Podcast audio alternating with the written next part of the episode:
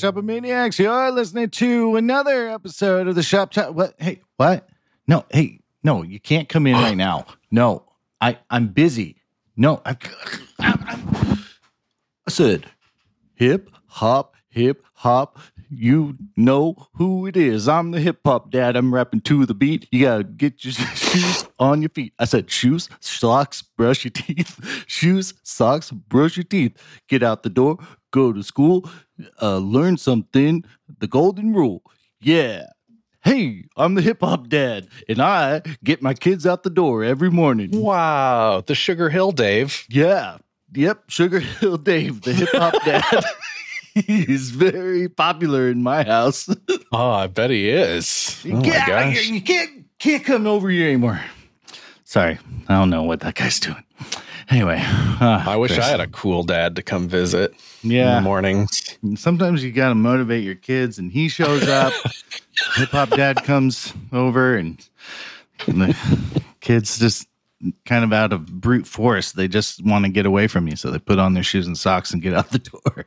So there you Good. go. I see you've been I see you've been shamed into being a, a cooler dad from Bandit. Oh, friggin' Bandit. He let's talk about Bandit Heeler. Um from the TV show Bluey, the kids animated series Bluey. I don't know if you feel it, but I feel like I I uh he sets a high standard for being a dad and it is um He does. Impossible. He does. to to just be yes and at every moment i would lo- but he, but he's also very real in that he is laying on the couch most of the time like staring at his phone Right, which, makes him relatable and he's got the jokes. So you're like, what a cool guy. But at a meta level, this like, yeah, I got a five million dollar home at the top of a hill and I'm obviously successful in my career as like an anthropologist or something, and have just absolutely unlimited time and energy to play every single game my kids think of, and they uh, absolutely adore me for it. To the point where, like, you know, there's like the movies episode. They're like, "Oh, Bluey's never seen a movie or whatever." Like, "Oh my god, your kids are so perfect; they don't even look at screens." they they only have wood blocks in their house they're wonderful uh what australian children they're perfect australian children uh, we're never gonna get there anyway they have imaginations. They don't just yell at me about roblox. Yeah i want to see the bluey episode where where bluey's like can i have 25 robux? Can i happy easter. What do you want? 25 robux. Oh my are you sure you want to put a bunch of money into like digital hats? Yes. So anyway, I have one nephew now who's just old enough to uh, have a have a phone, but I think under limited circumstances. But anyway, he was used just last night. We got a uh, I got a pack of um, of screenshots of the Amazon app of just stuff that he wants. there you go. He's just using Uncle Chris That's how he's through. phone. Yeah. yeah, totally. Yeah. and it's like this like cardboard finger skateboarding Yeah, heck yeah. setup, you know, which looked pretty cool, and you know, it was all pretty reasonable. I, I, I assume his parents okayed it because, uh, you know, it's nice to actually know what your nephews actually want rather than just winging it. You No, know, I mean, yeah, it's like I think for my nephews, they're very great kids, uh, but it was just like, do you want like a Best Buy card? And they're like, yeah, I do. but it's like they live in a small town. They don't even have a Best Buy. They, they have to drive 30 minutes to get to the Best Buy, you know? So it's just like, do you, do you want this? Is this helpful? So, but they can, they, I don't know. The older the kids get, the, the more they actually like to apply their own money, you know? So they're, they're very, become very, uh, motivated by that. So, yeah. well, I got a couple of things to to sh- throw by you. Let's see. Well, Let's go. one of them was I was I was I was thinking about cascade layers a little bit, which I'm I'm I'm hot on the existence of them in CSS and medium cool on the like yeah, but I don't I don't have my brain isn't reaching for them quite yet even though I, I get it, but I just am like waiting for the perfect use case. But I do think there is a perfect use case, which is basically Bootstrap. It, it, almost even as hosts of this show, how many like questions and crap we've heard about Bootstrap over the years. And we know for sure that it's used in just a heaping pile of production stuff. Yeah. yeah. You know, it's popular and for good reason. You know, it's useful. You don't, you know, you almost, you just use the classes it tells you to use and you know whether your site is extremely beautiful or not maybe not but it really gets the job done and not every site needs bespoke design so rock and roll right but the horror stories come in in front end development when it's like we're, we're trying to override bootstrap mm-hmm. Oh, it's that's always what it is you know yeah. and they have a customization story for Bootstrap if you go with the grain of whatever ex- they tell you to do exactly. You know, like download mm. the Sass project and adjust the Sass variables or whatever. But not everybody uses it that way. The web is a big place, whatever. There's plenty of developers that have been in the situation of trying to pile on. Bootstrap's already there. All I can do is add CSS to the party, mm-hmm. and I need to fix it. You know, so I think if you took in that situation wherever you load Bootstrap, you just add a couple of extra characters to that.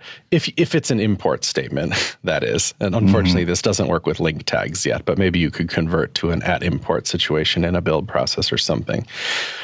At import. And then at the end of that import statement you just say layer parentheses Bootstrap or give it a name. You get to make up the name, call it framework or whatever. Mm-hmm. Now you've immediately put the entirety of Bootstrap, assuming it's bundled into one file, into a layer. And now you have the choice to make another layer on top of that that will automatically win. Every yeah. fight with Bootstrap, you win regardless of specificity. So I've just this, you know, I was just dunking around with it and I was like, man, that is just great. so I, I just like I have a pen mm-hmm. where at the top of it I just import Bootstrap, you know, from a CDN, say layer framework, and and then use grab some like bootstrappy HTML. Div class equals card, div class equals card body, h5 class equals card title. P class equals card text. You know, you put this on the page and it makes a real nice looking card. You know, with a real mm-hmm. nice little button at the bottom of it with the but then you're like, mm, I don't like the amount of spacing, let's say, on that card title between the H5 and the P. Now that Bootstrap's in this framework layer, I can just write H5, margin bottom 2 rem instead of 1 or something because that's what that's yeah. what this override needs. That H5 selector, the wimpiest of all selectors in CSS, you know, just an element selector will win over Bootstrap. No fighting no fighting necessary at all. You know, you don't have to double the class. You don't have to make sure it's later in the source. You don't have to add an ID. You don't have to double the class. I don't know. The like existence is like, yeah, like you, you predefined a source. Of, you know what I'm missing from like hierarchy, right? Of that came out in layers. I'm not saying it's wrong. I think everything's there for a reason. Smart people worked on it. Uh, but but what's missing is like I wish I had I could just spread the rest into the the zero layer and then I mm. write li- an important layer, you know, and and then my styles are always important.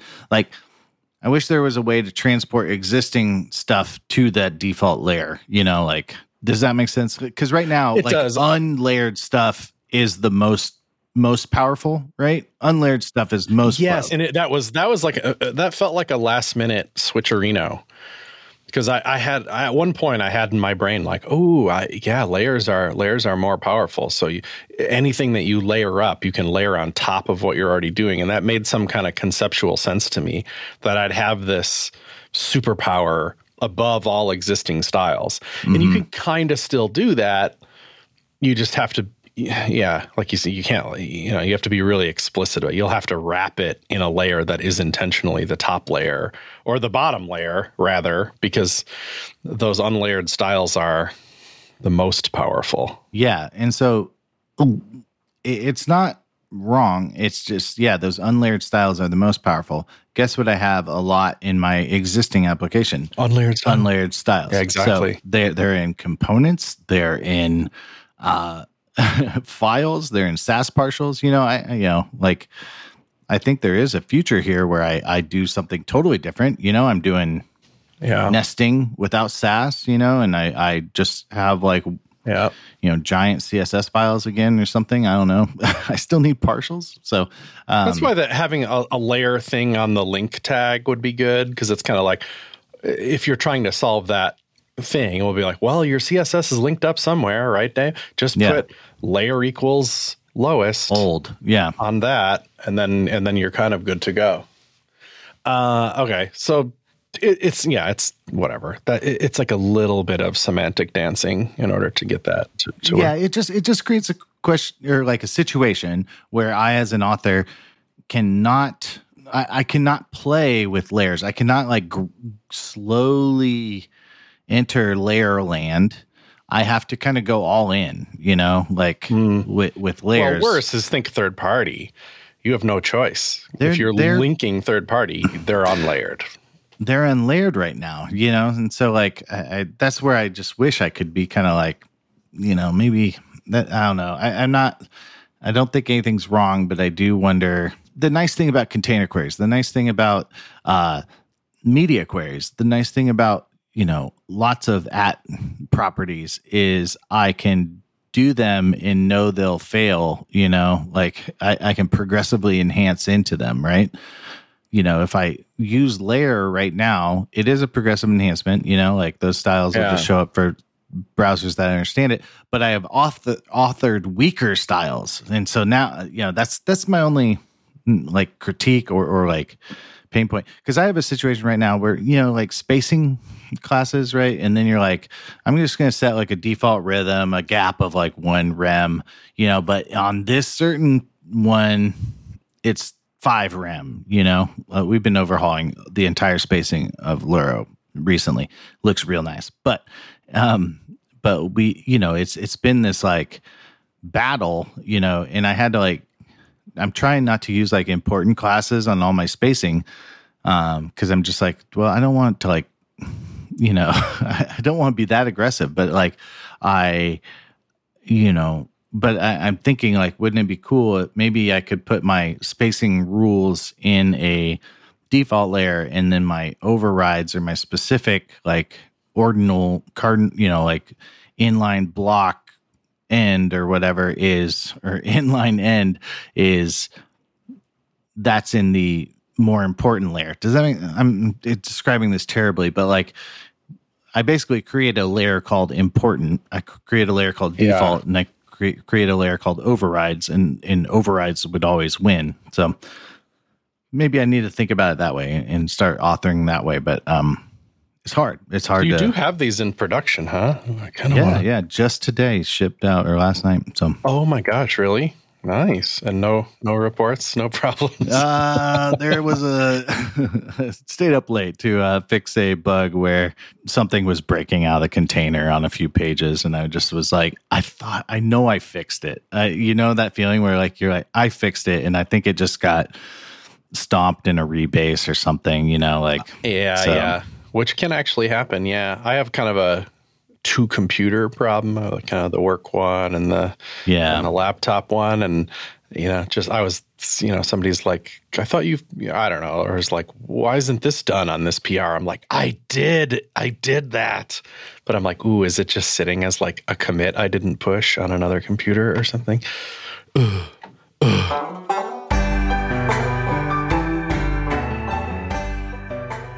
This episode of Shop Talk Show is brought to you by Front End Masters. That's frontendmasters.com. Uh, hey, Dave, they're pretty good, right? Uh, I'm a big fan, big fan. Heck yeah, they're a super, I, I, don't know, they just run a good business over there. Lots of good learning material. One thing you should do is click that learn link in the header. You'll take to their learning paths area, just slash learning at Front End Masters. And this is what I was so envious of when I was running CSS Tricks is that I never had like course material that was like, start here do these things and it will train your brain forward in this arena. CSS Tricks was never good at that. It was more like a newspaper, just somewhere where you just like landed via Google or whatever. This is better than that. This th- this is learning done right because you you know there's like this big SVG circle that fills out the percentages of of finishing a course. It gives you that satisfaction of actually learning something, right?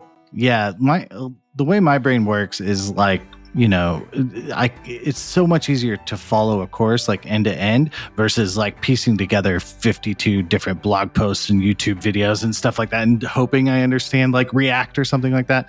So uh, that's what i really like about front end masters is like it's taught by experts everything like that. Yeah man. But it, and it it's great. And one of the most common questions on shop talk show is like what do i need to learn next or whatever?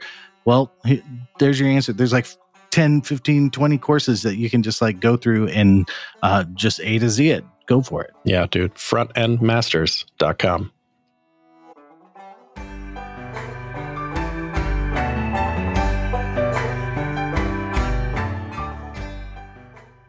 Uh, I had there was a comment you made about that was my favorite thing last episode. I think about the about the the CSS nesting, and they're like, you're like, don't tell us you're going to pave the cow paths. The dot pave the cow paths yeah. with, with, the thing, which is just a, a, a, funny thing. There's no progress on that necessarily, but it made me think about cow paths and stuff again. The metaphor there, listeners, if you're unsure, is uh, kind of a web standards thing that gets tossed around that says, like, hey, you know, if you want the web platform to do something, just do it without the web platform i.e., make a preprocessor, make a library, polyfill it, polyfill it, whatever. Do one of these things. And if it's popular, the web platform can then step in and say, oh, okay, clearly a lot of you are doing this. We're going to codify it. We're going to make the web platform like this. A, there's all kinds of examples of it, but a, a big one is jQuery and how pretty much everything from jQuery has made its way into the platform to the point where you don't really need jQuery anymore. Everybody knows that one, but you know it's it's happened in other ways. You know, we obviously needed variables and CSS. Preprocessors kind of did that. Then the platform comes in and says, "Hey, we can do everything, almost everything that a preprocessor variable can do, but we'll make them a little bit better." That one's a little iffy because they didn't you know they didn't quite give us everything that Sass variables can do, but they did it better. They did it better. And, and so I will like give credit. Like at first yeah. I was just like, no idiots, dollar sign. right. like, I probably didn't say that in the show because I was trying to have friends. I'm way past that now. That was 10 yeah. years ago. but I, you know, it was like no idiots, dollar sign, just make it like Sass. But it is better. So I, I will give you that. I mean, I think var dash dash is a little kludgy, but you know, it whatever, it works. So yeah, it's not my favorite syntax, though how you have to wrap the var thing around it. But uh, you know, the saving throw there is that the because it's a function, then you get that cool comma syntax at the end of it for a fallback, and yeah, that's actually decently powerful. So I'll take it. I'll take it. Uh, yeah, it's there's I get the reason. I, I just, but right, dollar, right, right, right, Like that's that was the right answer. But this is a good. It's good. But I think the way they cascade is actually super cool. So yeah, I mean that's just amazing. And then the JavaScript APIs are there for it, and the performance is good. And there's just a million things to to like about it to the point where the usage, I assume, is, is pretty freaking high. You know, I think it's entered developers' brains properly. I wish there was kind of a measurement you could do uh, uh, for that. I think I think layers is going to be slower on that, just because yeah. it's not as clear of a use case. There's a very clear use case that's just like we put the word red a lot or you know, our brand mm-hmm. our brand color and i don't want to type it. I want to change it in one place. I mean it's just very clear. But nesting you know the the, the cow paths were, were were paved there too. And then we're the only reason we're not getting you know identical sass nesting which doesn't have the same concerns really as you know, as, you know there's cascading isn't relevant there in a way you know like it's just mm-hmm. nesting. It's just expand the selector. It's fine uh, but there was some kind of uh, infinite look ahead problem whatever so it couldn't happen I, I, you know maybe they wanted to pave the cow path but couldn't you know, but I, I don't know. Yeah, I mean, I, I think like the only thing we lost right was like the and the BEM style like um right like which card. is, we've been told that will never work ever Yeah, so like that one's just out although so you have like a card at the top, and then nested you have and dash dash left or whatever. You know, yeah that's not going to exist, and I'm okay with that. I kind of hated. I don't know.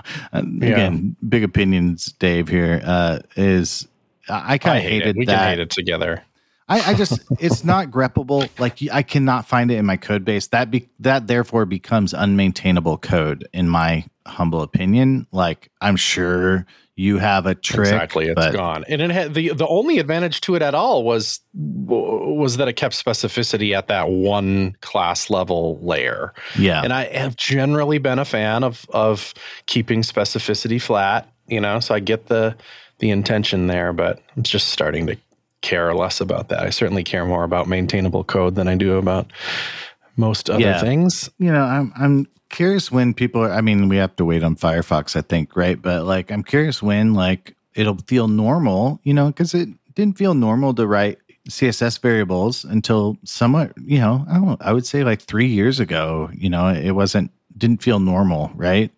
Um, because the code based Luro, the refactor on spacing I just did, I'm using lots of variables now, type variables, you know, like for our type ramp, and then I'm using um, you know, some Sass uh or sorry, spacing ramps too. Like and those are generating a bunch of classes and stuff like that. Like that was I, I didn't do it in variables originally because it was like painful um or or just like maybe it doesn't work in edge or something like that and that's all changed um in the like the two years or whatever this code base has existed you know we didn't even use sas variables because it was like in Vue components you have to like import your vars file and then and then and i just was like this is stupid i'm just going to write one rem so we actually have a lot of duplicate values and stuff like that and Hmm. yeah, I don't know. I, I the variable story has been cool to see. I'm just doing it very nice, you know, I'm refactoring, but I'm looking forward to that day when I can just be like, you know what? I'm just gonna delete the Sass transpilation here in this step, and this is going to be a pure CSS thing. So it, it, I think we're close. I don't know. I like, right? Like, i Uh, think so yeah so Scroll bar gutter. Let me check on our old drunk friend Firefox real quick. So, can I use when is nesting showing up in Firefox? Um, good Ooh, question. flag? No. Wait, oh, that's what? great. Yeah. No, it's not. It's not there. But you know, this is one Sorry. of those things where I, I kind of heard that browsers had secret builds of this stuff way, way ahead of time because people have wanted nesting since like 2008. You know, it's, Yeah, it's not like a thing. yeah. It's behind a flag in Edge. Weirdly, uh, it's in the new 16.5 Safari, uh, which I think is that the new one that's out right now. But um, and then it's in the uh one whatever. Uh, let's see, one thirteen build of Chrome. So Nice. Yeah. So soon there's plenty of stuff I want to see them pick up, but uh, you know, I'm, I, I am just going to cheer them on because every time I've thought like, oh, we'll never get that in Firefox, they have delivered over the last few years. So let's just keep delivering, shall we? That sounds and they great. do some fly by night deliveries too. They they kind of just say like, cool, everything's here. Like so, yeah. maybe it'll show up. So Right. yeah, Uh, here's a uh, you know, I, th- I brought all that up to rehash again because of, because of the cow paths thing, and I, I I wonder what you think about this as a cow path, or at least a, yeah, yeah, as a cow path, I guess. And it's this concept of block links, meaning, Uh, you know, like like I brought up with the with the bootstrap thing or whatever, a card. Freaking so many websites have a card. I know you've had thoughts about cards over the years, like it's just a little website or whatever, it's you know. baby website, right? You put a whole whole little baby website. Same with modals, baby websites. But but what I'm getting at is the linkable cards, where where for whatever reason the business requirement, if I can call it that, or at least that's what's being talked about in meetings is that you can click anywhere on the card in which to go to the link. Now, this was exciting when HTML5 dropped because for the first time in a while, it was semantically okay to wrap whatever you want in an A tag. So you can wrap mm-hmm. an image and an H3 and a paragraph all together uh, and put it in a link. And people did. And we are like, oh, cool. You know, this solves lot. that problem. Yeah. Thanks for block links. You could even make the A itself display block so you wouldn't have little gaps in the clickable area. Uh, and then, you know, accessibility, people got, you know, you know, and, and it's not the people's fault. It's that what happens accessibility wise to that is if you tab to the link or use some other technology that shows you the text of the links on the page, every bit of the text that's in there is the link text, which will be read, which is too much, usually too much. It's too yeah. much. Yeah. It's uh, the best way to put it is like noisy, right? Like sure, like you want to see the link to or or like go to the link for the whatever cool T-shirt, and you're getting a whole recipe read to you Including or whatever. the price yeah. of the t-shirt or whatever, you know, like you, that's not necessarily something you, you need to know. And so I think it's kind of been a no, a no-no. And I mm-hmm don't hate that as general advice. So, okay, you can't wrap the A around everything. Maybe you could put an ARIA label around it, but then you're you're you're probably wiping out other information that then becomes inaccessible. So that's not a solution to it. Okay. Yeah, ARIA labels tricky because if like it's it's almost in the I bet we're headed to it's enters the do not use category. But mm. but I, I still use it. I'm full disclosure. But it's the reason being is like if you're on Dragon Naturally Speaking, which is like a text mm. to user interface, like text control or voice control, you know, so I could say like click uh, t-shirt and it would click it. But if like if you don't know the text inside the ARIA label because it's invisible to you, the the person navigating with text, mm. how do you click text or like click t-shirt or like maybe there's a yeah, way to like, okay. click first element in row of products or whatever but that, i don't think that's possible yet my, my, i think my number one use case is like kind of repeating the text that's in in a button but there's other junk in the button and i'm trying yeah. to like wipe out the other junk right and another way to do that is probably like aria hidden on the junk but sometimes it's harder to do anyway uh, it probably it should be and don't use territory. Okay, so that's not a solution. I've seen a clever one where if there's one anchor link inside of the card, one of the things you can do is kind of position relative the card and make a pseudo element on the link cover all of the space of the card. Yeah. So now it's just a link inside. The link is just whatever the link is, and you can have it have meaningful text on it, but the clickable area has become the whole card. I think that's a relatively clever solution. If everyone involved is okay with wiping out almost the ability to, to like select text as you as you'd expect to select text. Mm-hmm. Mm-hmm. Maybe it's a Chris Coyier hangup, but I hate that. I just hate it when you can't get text correctly. Right, right. Like, I mean, yeah, because it can, I guess, if it goes over it, or you'd maybe have to like, yeah, like, do you put it under it and pointer events none? The the card, you know, there's there's, yeah, there, there's some downsides, or that would be a particular downside. Yeah, I too am a highlight the entire friggin' page, highlight highlight as I read person, and so it's well, even like be, as a fidget thing. But yeah, I'm i mean, fidgeter, it, could yeah. be it could be thought of, I think, as an accessibility problem too, because it, you know, people need to copy text sometimes to use in other contexts. And yeah. who are you to decide they can and can't do that? Now, it doesn't totally block it because, you, you know, depending on the white space around it, you can kind of hop in there and get what you need to. Mm-hmm. Now, another consideration is there just one link?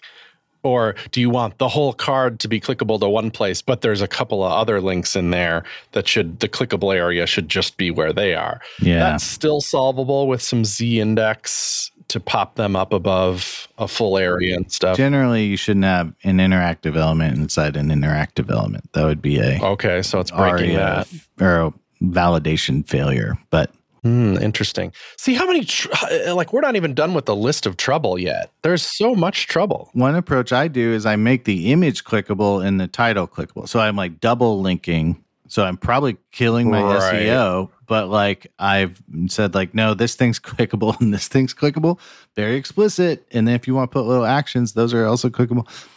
It's I, I, I it's not the best either, right? So yeah, So I've seen a couple of decent solutions to this. Uh, not the, I don't wouldn't say they're perfect or anything, but uh, there's one where it uses some JavaScript in the text selection API to ooh, do to know if text is selected and if text is selected then not follow the link like prevent default on the link until mm-hmm. until or, or something like that.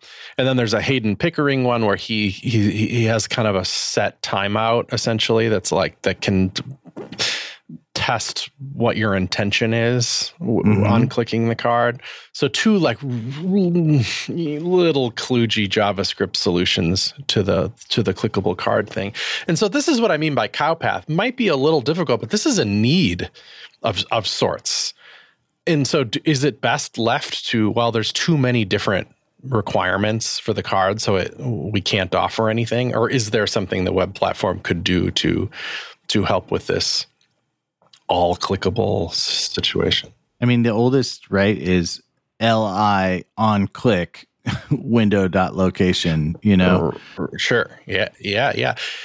And that's mm, is that okay? Because if there's a if there's an anchor link inside anyway, like a smaller one, it's not harming an uh, assistive technology user because they can still get to that link. Yeah, I mean it's technically a progressive enhancement, so maybe it's okay. I mean, you still have the double link issue, right? But um Yeah, but it's not really a link. You know, like a web crawler wouldn't see it. to make it a full link, you would need to like tab index, you'd need to support enter keys and you know, not just click or whatever. So um it's like the Yeah. div is a button issue, you know, which everyone likes to complain about. Right, right. I don't mind that as a kind of an enhancement kind of thing. Although, you know, uh, the- the fact that it's a surprise isn't great. You'd probably have to do styling and add some affordances, as it were, to to make it seem like okay, yeah, this is gonna go somewhere when I click Yeah. even in this white space up here. And it it, it doesn't help the text selection thing either Mhm. like that. Now, now I've gone to select some text, and, and as a matter of fact, I might click, drag, select the text, unclick, and then whoop, I'm gone. yeah, Is yeah. that counted as a click? And you're like, oh, come on, you know. yeah. That's where I think the the text selection API comes in. Like if I click, unclick, and I don't have any text selected, fine, go to the link. But if I click, drag, and I can tell in JavaScript that there's text selected, then don't follow the link. Yeah. Yeah. Man.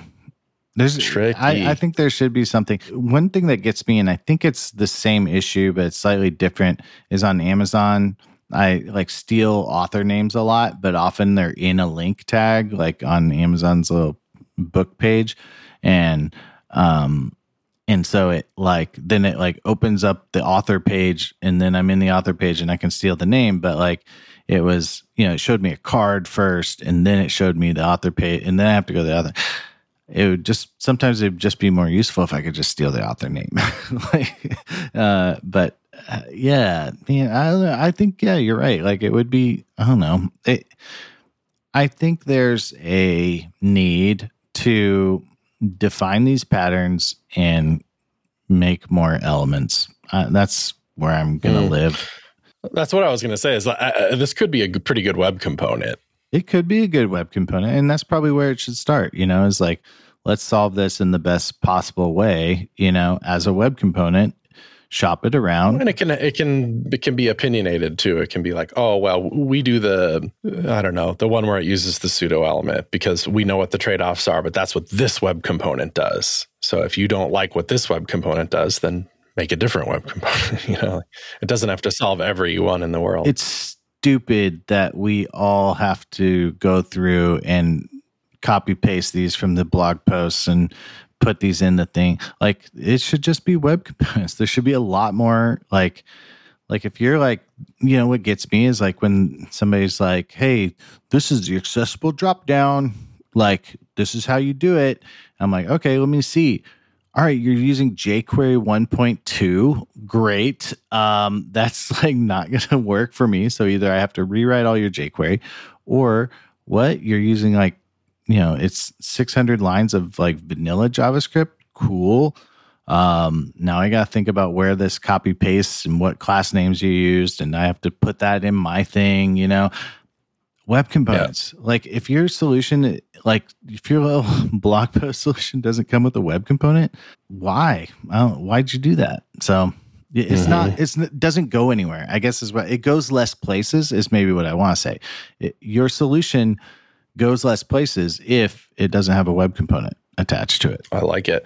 Yeah, we know that HTML is kind of the slowest moving of all the all the specs and such, and we've really felt that over our careers. It was interesting to see relatively recently the search element get dropped.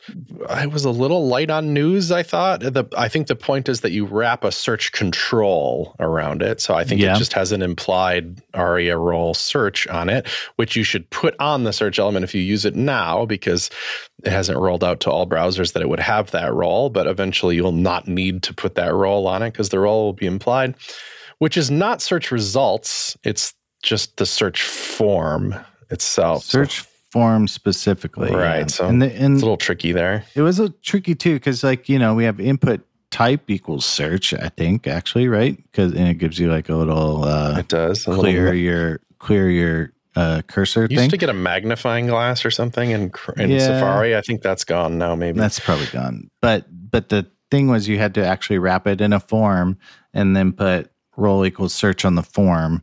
Oh, because you didn't get that role for free. or that role for free. Mm. And now I think you have to wrap the whole form in the search element, which is uh, you know, smidge like oh wait, what, we changed it. Well, somebody made an HTML change, so wow. We'll t- yeah, an HTML got changed. We should celebrate it. I, I do think that's it's a trend of like we probably just need to take these ARIA roles and make elements like tab and tab list and blah blah blah. Like I hate to be, you know, list box, combo box. Do you know the difference, Chris? I sure don't. Mm. We should mm. probably just have an element for it. you know, like mm-hmm. they're working on select menu to fix the select box to make it stylable. Uh, pop up is not an element; it's going to be be an attribute. So I have something stuck in my brain where, you know, cite, mm-hmm. block block quote and cite, like I, I was afraid of it for a while because I, I heard that you're not supposed to put like I don't know, for example, if you want to pave the cow path, pave the cow path, Dave Rupert. Like that, the, the text would be the block quote, and then I'd say cite Dave Rupert. That that's wrong. That that's not a citation yeah. or something. And I, I never really understood why or whatever. And then at some point, my brain just said, I don't, I literally don't care anymore. That's what I'm putting in the cite element. So yeah, just forget it. Like I can't, I'm just, I don't get it. And then t- to see that, like that's basically what WordPress does. You know, they have a they have a block thing in their in their block editor, and when you put a you can put whatever you uh, you know there's like a ui for it you put the text and then in smaller text in the editor itself it says you know put a put a person that you're qu- quoting or whatever and it just comes out as a cite. So i'm like ah if they do it i can do it. Is it inside the block quote or is it outside? That's i think the, it's inside. Good. it's inside. yeah just dirty break all the jam it in there. Yeah, yeah that's how i uh, roll. uh, yeah no i mean you gotta I, that's how I do it too. I, I, mean, I think they updated the definition of cite to sort of be broader. Um, but in you know, I think another one was like details D D or no, sorry, DL, the definition list, or they you know, you had to like DD or D DT definition title, DD definition definition. And they actually now you can wrap your DD and DT DT and DD in a div or something like that. You can have not arbitrary elements inside a DL now, which helps with styling. Just they expanded DL, that, not a UL or a OL. Yeah, unfortunately. Yeah. See, why, what are we doing? But anyway, yeah, it's pretty weird. But I get there's less reason for it there, or that would break up number styling or something. I don't know. Right. Um, it would probably actually cause a lot of web pages to start behaving differently.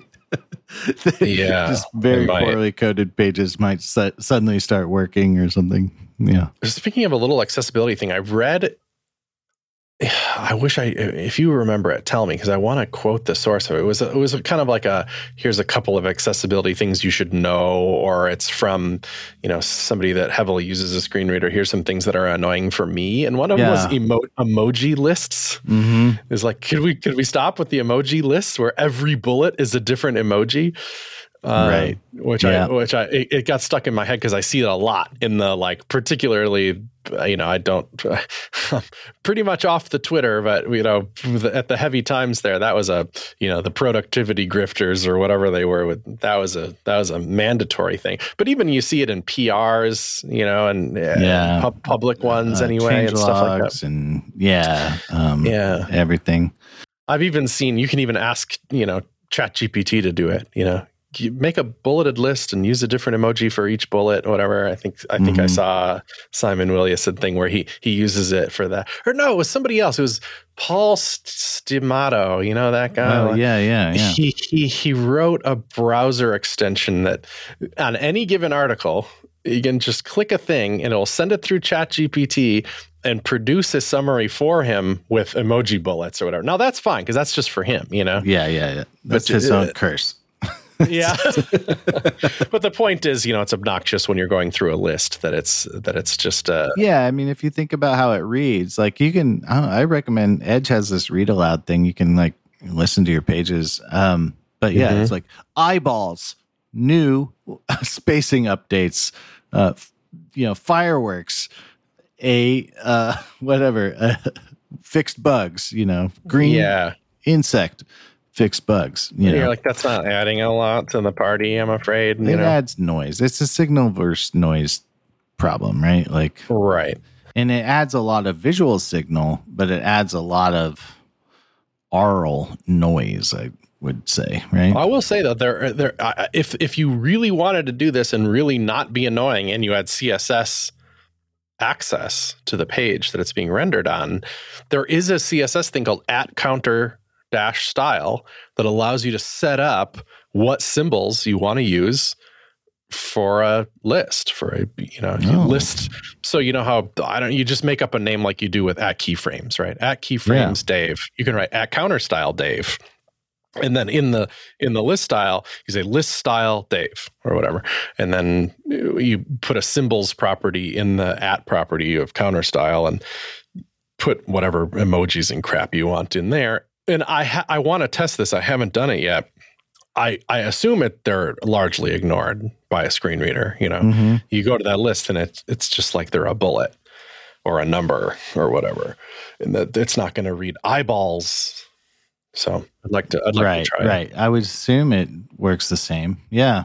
I guess you'd have to have a, a very consistent system or uh, or art direction, I guess, to do it kind of it supports images too. I didn't know that. That's cool.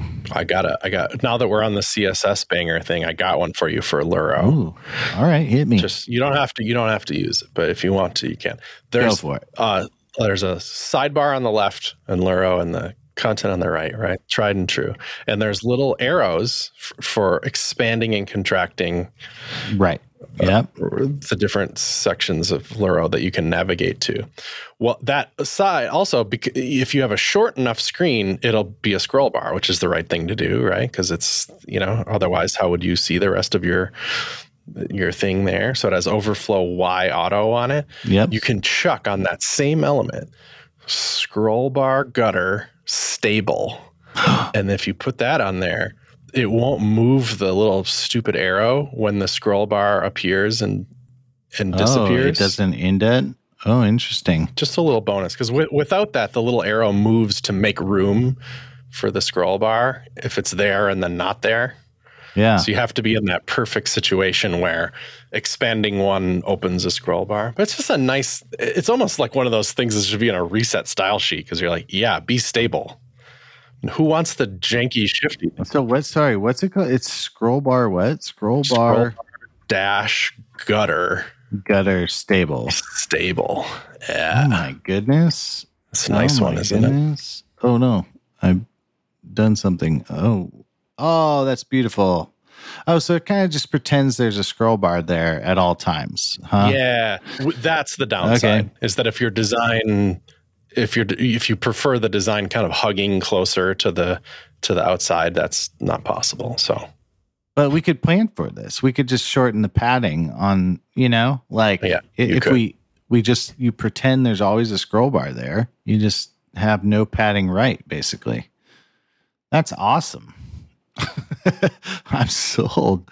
I didn't know about that one. Yeah, that's cool. I can't that's, remember how that crossed my path, but it's been on my brain, and then and then I was in Luro, and I was like, oh, I'm gonna I'm gonna see if that works, and I just did it in DevTools, and it worked. I'm like, who am I to tell? It's fine. That's uh in our sticky header footer component. We have mm, yeah. like a, but uh, the footer is not sticky on that one, but um it could be. It probably should be. But um, it's funny how easy this stuff is getting. I mean, you know, you used to have like have to do millions of miles of JavaScript, and now it's just like sticky header footer. Cool. Uh, yeah, the top one is sticky position sticky top zero. Like it, it's getting so incredibly easy to sort of do this stuff. So I, I'm looking at the CSS literally that we wrote, you know, two years ago or so, kind of you know, we prototyped a lot and built out stuff. Mm-hmm. And, but like, I'm looking at it now and I'm just like, man, this is like no, half of this doesn't need to exist anymore. We just, we could just delete half of this, you know, like it's so easy to get this stuff going now. Um, so there, there's still work to do, obviously, but um, it's CSS is getting so easy now. I will say one that is part part of a problem is like you know it's so easy to do like display flex gap 10 pixels that mm-hmm. we overdid it and so we actually like took a step back and we wrote like two components a v stack and an h stack like horizontal and vertical stacking components you know so like yeah just to do like gap in a vertical stack and so it's like v stack size small rather than like people just making up sizes we have like a very set of predefined sizes you know yeah. Um, and that's been a little revolutionary for us. Like, uh, you know, I, I think like, you know, you're going to have some kind of container anyway around most lists of items, you know? Yeah. Um, and we're using like a Vue feature where we can change that into an element, like uh, it's the Vue component component. Um, but like we can change that into a heading header element if we want or something like that. But um, mm. Uh, but it's added so much consistency. Not it's not on every page, but like it's on most pages right now. And like, man, you feel it. It's like the the difference between a page that is like when you get to a page that hasn't had the consistency, the spacing rollout yet. Uh, you're like, you feel it. It's, it's a weird spacing is a weird thing where you feel it yeah. more than you can describe it. And so when you're on a consistent ultra consistent page, you just feel feel better. So what is you did you are you saying you you, you have a component for spacing now that's has that one job because that got that's, hot for a minute and yeah yeah it's well yeah. it's not like a it's not like a spacer component you chuck in the middle like because uh, we want to control spacing at the parent. That's kind of the decision we made. We had a bunch oh, of spacing classes. Parent, not, the, not the, child. Yeah, oh, we had a bunch okay. of spacing classes. Sort of like we we were very verbose. We called it like spacing bottom MD or for medium or something like that, right? But that mm-hmm. would be mm-hmm. like the equivalent to like tailwind, like MB4 or something like that, MB5. Yeah, yeah, you know? yeah. So whatever, you can think of it like that if that helps you. But what we found was we were very inconsistent about what number or or spacing size we used all over the app, right? So we were just like eyeballing it from the Figma and being like, okay, that's a small. So let's just let's use that right mm-hmm. and now we have we had like 500 spacing classes littered throughout the app we probably still do it's probably less now but like 500 different spacing classes and nothing was like cohesive and so or you were feeling that incohesion so uh, we just kind of made these spacing components to just make it really consistent so yeah, um, interesting. so it's it's it's generally grid, or is it always grid? It's, it's mostly grid. I went uh, flex for the horizontal, uh, just because like flex has wrapping, like better wrapping, in my opinion. Um, yeah, but doesn't is it? And you don't find it's like being too strong about like how wide or something. Some of those children should be. No, no. And we added like um little attributes you could chuck on the children, like grow and shrink and um mm. like justify space between. Um so, so some, I, I, could see what the temptation would be to use Gap because I mean Gap has just been a great for CSS, right? Like just in the middle, please. Mm-hmm. Although it's interesting to see now that we're talking about newest CSS things that this margin trim property is dropping, meaning you can say, "Hey, children." All of y'all have margin right or more likely margin inline end to rem or something for spacing, and then just say margin trim inline end and it just won't put that margin on the last one. Wow. Yeah. Which is that's gap. That's what gap does. And it, but it's gap without without needing gap uh, a, a, a parent that is flex or grid. You know, which is cool. I you know, I, I don't know if that will it's just nice to see a great idea like Gap, the best part of it, come to other parts of CSS. Come back like, to like margin itself. Yeah. Like, so you don't have to you know, we're probably overdoing it on the grids, but you know, you actually like do get this. well, who cares? Yeah, but like you, you know, the inspecting, and you're just like, make it purple, please, and you see the grid gaps all highlighted.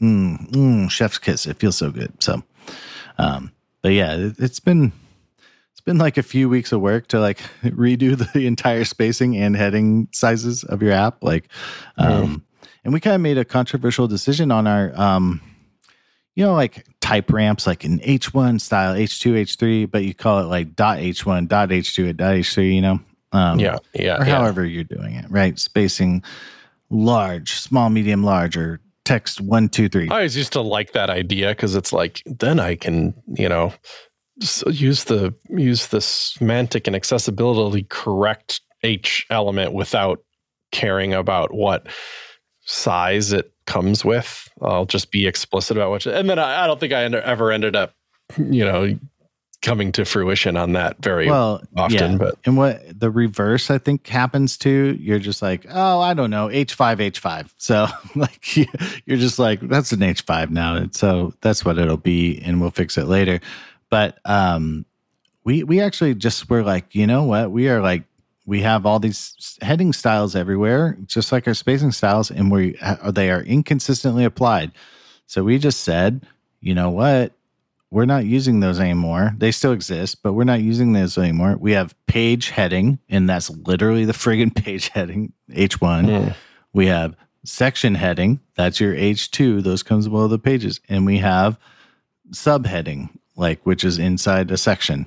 So that's what we do. And you know, it's usually always like H1 page heading, H2 subheading, but not always, you know. So there's section heading, mm-hmm. sorry. But but we just were like, man, we are just dying under all these kind of CSS best practices, you know, and maybe that's uh what is it, best practices don't scale, Adam Wathan uh hot take. But um yeah.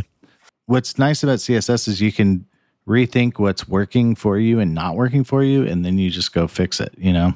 Like you're not you can build your own systems and you know figure out what works and doesn't and you just build it how you want it. Mm, indeed. Um it's just because we've managed to talk about a, a hundred cool html and css things. We'll round it out by mentioning that trigonomic functions are available in CSS now, or so at least sine, starting to drop. Cosine, cosine. and uh, tan is tan in there. you um, think, but I don't know. two tan. Uh, I don't know anything about this other than Dan Wilson uh, had a really good blog post on them. Um, yeah, that's what I'm looking at here too. You got to count on Dan for doing new stuff like this. I assume Ana Tudor will be uh, breaking the grass. yeah, because I pr- probably used. I think they're probably in Sass, and would probably use that to to pull it off. But you know, whatever, mine as well. Th- these seem like no brainer to me. To if there's any need at all, just slap it in the language. You know, it's like it doesn't harm anything at all. It's just mm-hmm. the ability to do a simple calculation on a single number. Yeah, you should might as well drop that in there and see what cool stuff people do with it, you know? Yeah. Well, you know what's cool about that is um I hadn't really thought of it, but like text on a circle, right? Like you'd have to split it up with like lettering or splitting or something, you know. But mm. you, you, like put positioning text in a circle or numbers on a clock. I've seen a demo of that. Yeah, like that's hard. That, that's actually not great. I like, it just came up the other day because I did you see my dumb little I did a clock demo. What was it? It was like uh, the Apple you know, Watch thing, or yeah, yeah, yeah that's right? what it was. Is that is that Apple Watch has this watch face where the numbers on the watch face use variable fonts, meaning and it's a, the San Francisco by Apple is really it could go really fat and really skinny it's mm-hmm. like surprising. I found that the shipping version on Mac OS doesn't go as skinny or as fat as the as one on the, watch? watch? for some reason. Mm. Um, but I, you know, I just faked it, you know, in the in the browser with a range input where you could just slide it and it would do that. But I had to think about how you put put numbers on a watch, and it's like less intuitive than you'd think. It's not just like take the numbers and then and then rotate them exactly exactly perfectly all the way around. Yeah. Because it's like when you get to the bottom you don't want the six to be upside down because then it looks like a nine. So when you get to the bottom the six is actually right side up. Yeah yeah you know what i mean which is just a weird one and then when you get to the nine on the left it i think it kind of depends on the other other design things that are happening on the it's watch. not just a pure rotate it's like a no it's not yeah. Yeah, yeah, it's weird because you're getting into radians and all the stuff I like just understood in high school geometry, but like totally punted on. You know, I just was like, yeah, I get it, but I'm like going to remember it the least of all the things I'm going to remember about high school. So, um, I it's it's um pretty uh, com- compelling. You know, I, like I'm I haven't. We're getting all this new stuff, and I don't don't know how it all comes together yet for me, but it is pretty cool. Um, so I guess it's good. We're paving paving some cow paths like trigonometry and stuff like that. So uh, yeah, yeah. Like I said, I think it's just cool that it's it's in there and it's it just doesn't have to be controversial because it's like it's not f- f- changing the language in any fundamental way. It's just a simple math function. Yeah. Like, yeah, sh- yeah, ship it. Sounds great. Put square root in there too or something. Who cares? you Sounds yeah. great. Random, random, random, random. Hey? that would be controversial. yeah. I think so, wouldn't it? If yeah. uh, random happens, I'm sure Dan quits his job and only makes CodePens for the rest of his life. That's uh, yeah. So, yeah, good times. Well, should we stop there? I guess that's a lot of new yeah, CSS and stuff to to parse through. um, all right. Uh, thank you, dear listener, for downloading this in your podcatcher of choice. Star Heart favorite up, that'd be noise. I'm here rapping to the beat. Join us in the Discord. Get on your feet. You know where you gotta go patreon.com slash shop talk show. Chris, you got anything else to say? No. I should have I should have backed you up, man. I'm a bad. I should have beatboxed at least. Oh yeah, you could uh what is it where you add the ad lib? yeah. And you like go, yeah, uh-huh. Oh uh-huh. yeah. Like Biggie Biggie style, yeah. That'd be good. Next time. All right, man. ShopTalkShow.com.